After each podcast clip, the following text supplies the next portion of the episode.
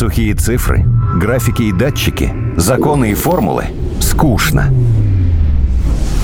Нужна ли наука в нашем обществе потребления и ярких рекламных слоганов?